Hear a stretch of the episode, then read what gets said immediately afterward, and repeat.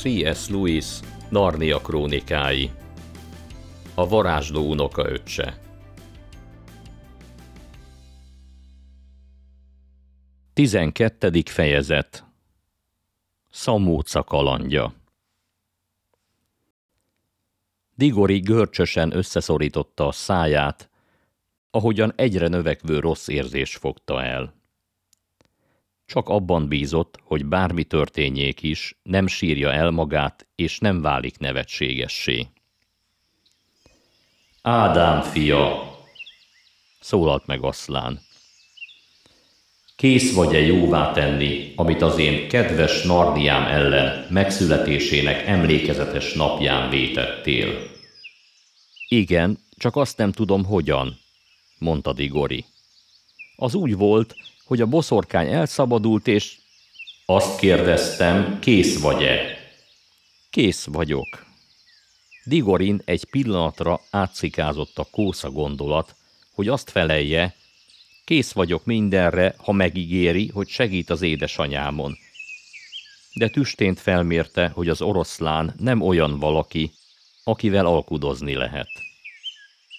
Amikor kiejtette a száján az igent, édesanyjára gondolt, meg arra a nagy reménykedésre, ami idehozta, és most hirtelen semmivé vált. Gombóc volt a torkában, szemét elöntötték a könnyek, aztán kiszakadt belőle, de kérem, nagyon kérem, nem tudna mégis adni valamit, ami meggyógyítja az édesanyámat. Egészen mostanáig csak az oroszlán két roppant melső lábára és óriási karmaira mert nézni. Hirtelen kétségbeesésében először pillantott nyíltan az arcába. Amit látott, úgy meglepte, mint életében még soha semmi. A homoksárga arc mélyen lehajolt, egészen közel az ő arcához, és csodák csodája, nagy, ragyogó könycseppek tündököltek az oroszlán szemekben. Olyan nagyok, hogy az övéivel összehasonlítva Digori egy pillanatra úgy érezte, Aszlán még nála is jobban bánkódik az édesanyja miatt. Fiam, kedves fiam, mondta az oroszlán. Tudom, milyen nagy a te szomorúságod. Ezen a földön nem is érti ezt meg más, csak te meg én. Legyünk jók egymáshoz.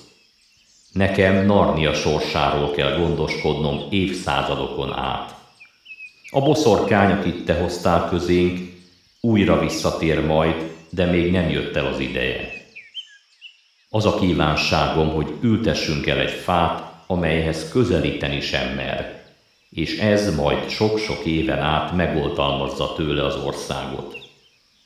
Így Narniának hosszú, napfényes reggele lesz, mielőtt felhők borítanák el az egét.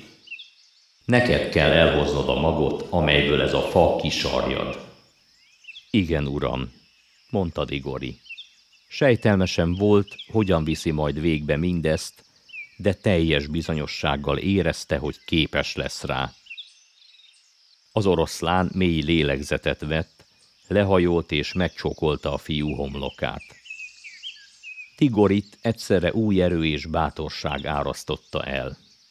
Kedves fiam, szólt az oroszlán, most elmondom, mit kell tenned. Fordulj nyugat felé, és mondd el, mit látsz. Rettenetesen nagy hegyeket, aszlán, felelte. Látom a folyót, amint vízesésként zúdul le a sziklákról. A sziklákon túl égbetörő zöld erdők borította magaslatokat. Azok mögött még magasabb hegyláncokat, már majdnem feketéket. Aztán messze, igen messze, óriási havas csúcsokat egymásra tornyosulva, mint az Alpok képein. Mögöttük már semmi más, csak az égboltot. Jól láttad, mondta az oroszlán. Nos, Narnia földje ott ér véget, ahol a vízesés leszakad. És ha felkapaszkodtál a sziklás csúcsokra, a határon túl már a nyugati vadonba lépsz be.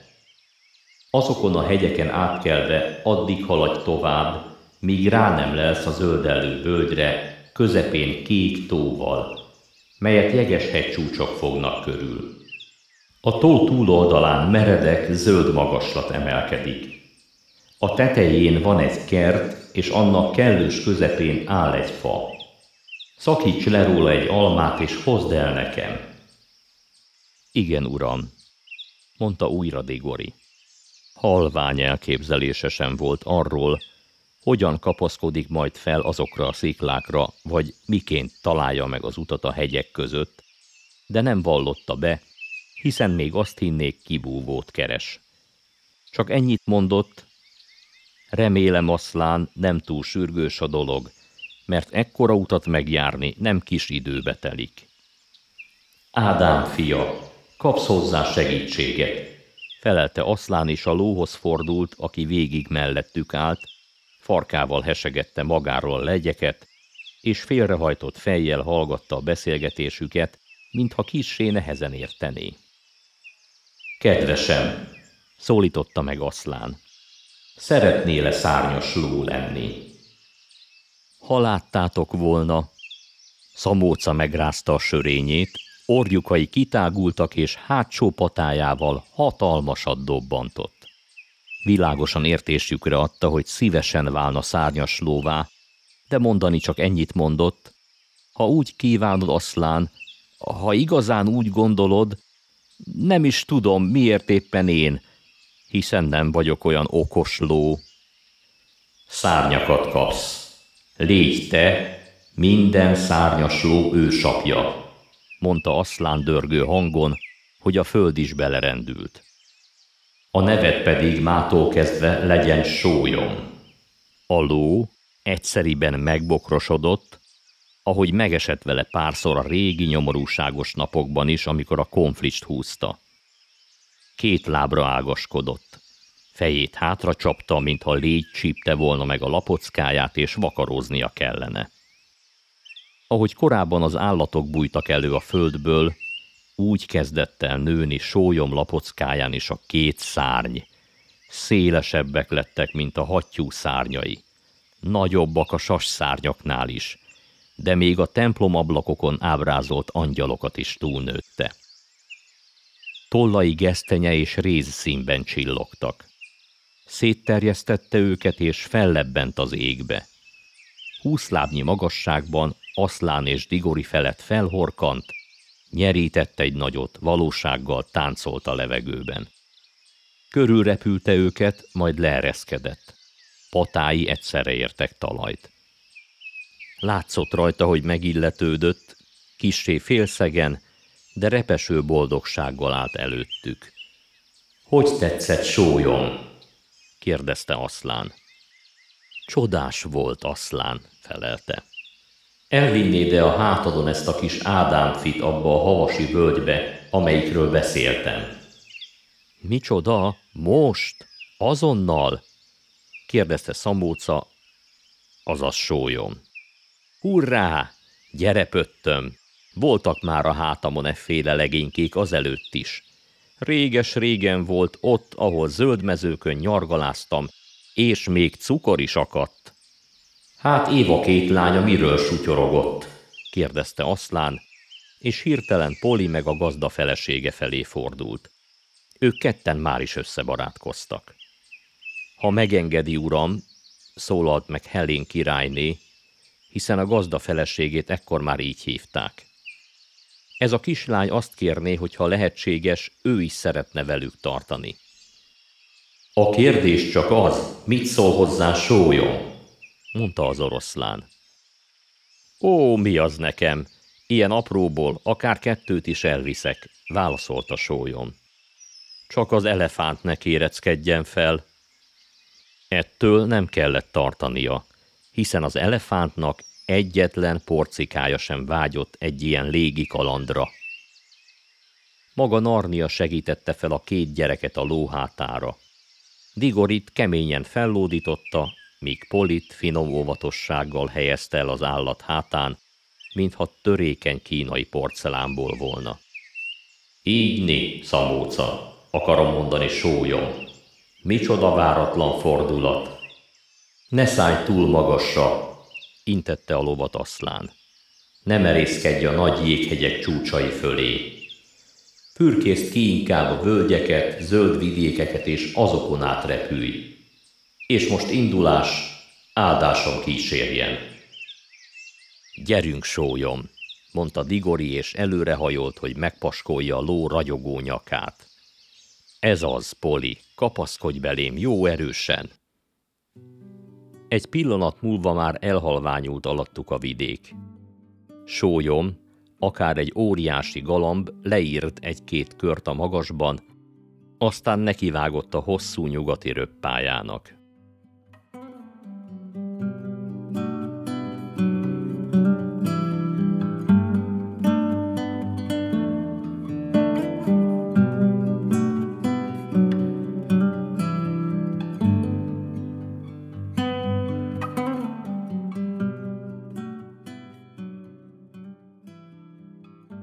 Lefelé nézve Poli már alig látta a királyi párt.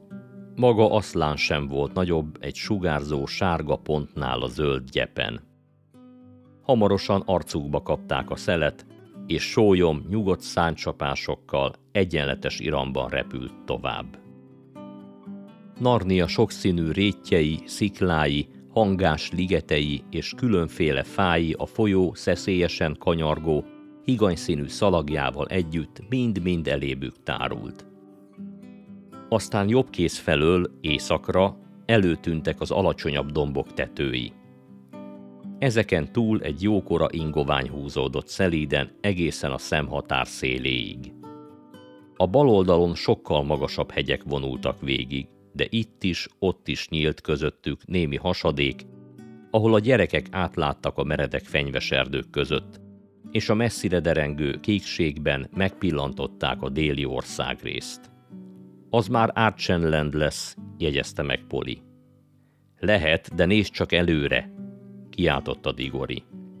Hirtelen széles szírt falak torlaszolták el útjukat, és szinte káprázott a szemük a robajló vízesésen táncoló napsugaraktól. A nyugati hegyvidékről eredő folyó harsogva és zubogva zúdult le ezen a helyen. Már olyan magasan jártak, hogy szúnyog dongásnyinak hallották csupán a vízesés moraját, de még mindig nem érték el a sziklatetőt, hogy átrepüljenek fölötte. Itt egy kicsit ide-oda kell cikáznunk, szólt hátra sólyom. Jól kapaszkodjatok meg! Körkörösen mozogtak a szárnyai, és minden egyes kanyarodónál feljebb kerültek. Érezték, hogy lehűl körülöttük a levegő, és meghallották maguk alatt a sasok rikoltását. Oda néz Digori a hátunk mögé! Az egész narniai völgy a szemük elé tárult, és addig a pontig nyúlt, ahol az imént a keleti látóhatáron megcsillant a tenger. Már olyan magasan voltak, hogy felfedezhették a lápvidéken túli alig látható, csipkézett hegyvonulatot és a déli síkságot, amely innen homoksárgának hatott. Bár csak megkérdezhetnénk valakitől, hol is vagyunk volt a kép, szólalt meg Digori. Azt hiszem még sehol, felelte Poli. Úgy értem, itt egy élő lelket sem találnál. Szerintem ez a világ a mai nappal kezdődött. De nem sokára élnek majd errefelé emberek, mondta Digori, és akkor történelmük is lesz. Lehet, de nem olyan nagy baj, hogy még nincsenek, vélekedett Poli. Így legalább senkit sem kényszerítenek arra, hogy megtanulja az uralkodók neveit, a csatákat, az évszámokat, meg a többi marhasságot. Túljutottak a sziklatetőkön, és alig néhány perc múlva Narnia völgyteknője semmivé foszlott mögöttük. Meredek hegyek és sötét erdők fölött húztak el, végig a folyó vonalát követve. Az igazi nagyhegyek viszont előttük magasodtak. A nap azonban most már szemből sütött, így nem láttak jól abba az irányba. A lenyugvó égitest egyre lejjebb és lejjebb vándorolt, míg a nyugati égalja olyanná nem vált, mint egy olvasztott aranyjal teli, roppant kemence. Végül nyugovóra tért egy csipkézett szélű orom fölött, amely olyan élesen, és határozottan rajzolódott ki a szürkületi napfényben, mintha kartonból vágták volna ki. Nincs igazán meleg idefön, szólalt meg Poli. Nekem meg már fáj a szárnyam, mondta sólyom. A völgynek és a tónak pedig még nyoma sincs. Mit szólnátok ahhoz, ha leszállnánk és keresnénk egy alkalmas zugot, ahol meghúzhatjuk magunkat éjszakára? Azt a helyet ma már úgy sem érjük el. Aha, meg lassacskán vacsora idő is van, jegyezte meg Digori. Így hát sólyom egyre lejjebb ereszkedett. Ahogy közeledtek a földhöz, a magaslatok között a levegő is melegebbé vált. Az órákig tartó repülés során sólyom száncsapásain kívül más nem igen hallottak. Így jól esett újra köszönteni az otthonos, földi neszeket. A kövekkel teli medrében száguldó folyó csobogását és a fák suhogását a könnyű szélben. A leereszkedés során megcsapta őket a napsütötte föld melege, finom párolgása, a fű és a virágok illata. Végül sólyom elérte a földet. Digori leúrott a hátáról és lesegítette Polit. Mindketten örültek annak, hogy végre kinyújthatják elgémberedett tagjaikat. A völgy, ahová leértek, a hegység szívében volt. Havas csúcsok tornyosodtak körülötte, és az egyiket rózsás-piros színbe vonta a lenyugvó napfénye. Farkas éhes vagyok, kiáltotta Digori. Akkor láss neki, biztatta sólyom, majd egy jókora fűcsomót tépett magának, felkapta a fejét, és vígan ropogtatta a zöldet a fogai közt úgy, hogy szájából szanaszét csüngtek a szálak, mintha szakát növesztett volna. Rajta, gyerünk! Ne kéressétek magatokat, van itt elég, minnyájunknak jut belőle. Csak hogy mi nem vagyunk fűevők, jegyezte meg Digori. Hm, hm, hm. Dünnyögte sólyom tele szájjal. Hajaj, bizony akkor nem tudom, mi lesz veletek. Pedig igazán finom ez a fű. Poli és Digori csüggetten pillantottak egymásra. Azért valaki összekészíthetett volna egy kis útravalót, mondta panaszosan Digori. Aszlán bizonyára gondoskodott volna róla, ha megkéritek, vélte sólyom. Kérés nélkül is tudhatta volna, mondta Poli. Biztosan tudta is, felelte a ló még mindig tele szájjal. De gondolom, jobban szereti, ha megkérik. Most mit csináljunk? kiáltott fel Digori. Igazán nem tudom, válaszolta sólyom. Ha csak rá nem fanyalodtak a fűre. Meglátjátok, jobban fog ízleni, mint hinnétek. Jaj, ne beszélj butaságokat, mondta Poli, miközben indulatosan dobbantott egyet a lábával. Az emberek épp úgy nem esznek füvet, ahogy te sem eszel liba pecsenyét. Könyörgök, Poli, ne is emlegesd a liba sültet, szólt rá Digori. Még éhesebb leszek tőle. Hirtelen eszébe jutott, milyen jó lenne, ha Poli a gyűrű segítségével otthon teremne és hozna egy kis ennivalót. Ő maga nem vághatott neki az útnak, hiszen megígérte, hogy szigorúan tartja magát a kötelességeihez, valamint attól is tartott, hogy a saját világukban történik majd valami, ami megakadályozza abban, hogy visszatérjen. Poli viszont egy tapotat sem akart mozdulni nélküle, amiért Digori a szíve mélyén igazán hálás volt. Azán, jutott a kislány eszébe, van a zsebemben pár szem tejkaramella. A semminél ez is jobb. Sokkal jobb, lelkesült fel Digori. Csak vigyázz, nehogy hozzáérj a gyűrűhöz, míg a zsebedben kotorászol. Ez bizony nehéz és kényes művelet volt, de végül csak kiügyeskedték. A kis papírzacskó ázottá és ragacsossá vált, úgy, inkább azt kellett leszakítani a karamellákról, nem a cukorkákat az zacskóról. Sok felnőtt, hiszen tudjátok, milyen rugalmatlanok tudnak lenni az efféle dolgokban, inkább lemondott volna a vacsoráról, mint hogy megkóstolja a papírhéjú karamellákat. Kilenc szem volt az egész. Digorinak remek ötlete támadt. kapjanak be négy-négy szemet, a kilencediket pedig ültessék el. Ha a lámparútból kinőtt egy lámpaoszlop, akkor miért ne hajthatna ki ebből a szemből egy egész karamellafa? Így hát váltak egy kis gödröt a gyebben, és beletemették a cukorkát. A többit pedig megeszegették, lassan szopogatták őket, hogy minél tovább tartsanak. Szegényes vacsora volt, még akkor is, ha a cukorkákra ragadt papírost is hozzászámítjuk. Sólyom elfogyasztotta a maga fejedelmi lakomáját, majd leheveredett. A két gyerek odament hozzá, leültek mellé, és finom, meleg testének támaszkodtak. Sólyom betakarta őket, egyiket a jobb, a másikat a bal szárnyával. A két gyerek teljes kényelemben és biztonságban érezte magát.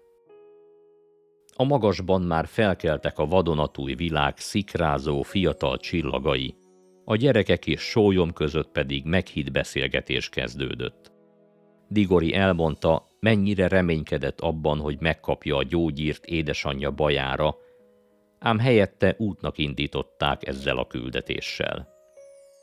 Aztán újra felsorolták az ismertető jeleket, amelyek elvezetik őket a keresett helyre. A kékvízű tavat és a hegyet, amelynek legtetején rátalálnak a kertre. Elálmosodtak, így a beszélgetés egyre szakadozottabbá vált. Egyszer csak Poli felült. Látszott rajta, hogy teljesen felébredt. Csitt! szólt rájuk. Mindegyikük feszülten fülelt. Talán csak a szél játszik a fák között, mondta Digori. Nem hiszem, súgta sólyom. De fura, várj csak! Most megint hallom. Aszlánra mondom, van itt valami. Mire a ló nagy zajjal lábra állt, a gyerekek már talpon voltak. Sólyom szimatolva, nyihogva ügetett ide-oda. A gyerekek lábújhegyen osontak, minden bokor és fa mögé belestek. Időnként azt hitték, látnak valamit. Aztán Poli egyszer egészen biztosan állította, hogy volt ott egy magas, sötét alak, aki sebesen nyugat felé surrant. De végül semmit sem találtak. Sólyom újra leheveredett, a gyerekek meg visszafészkelődtek a szárnyai alá. Menten el is aludtak. Sólyom még jó darabig ébren maradt, ide-oda mozgatta a fülét a sötétben, olykor egy kicsit megrándult a bőre, mintha légy szállt volna rá. Végül ő is álomba szenderült.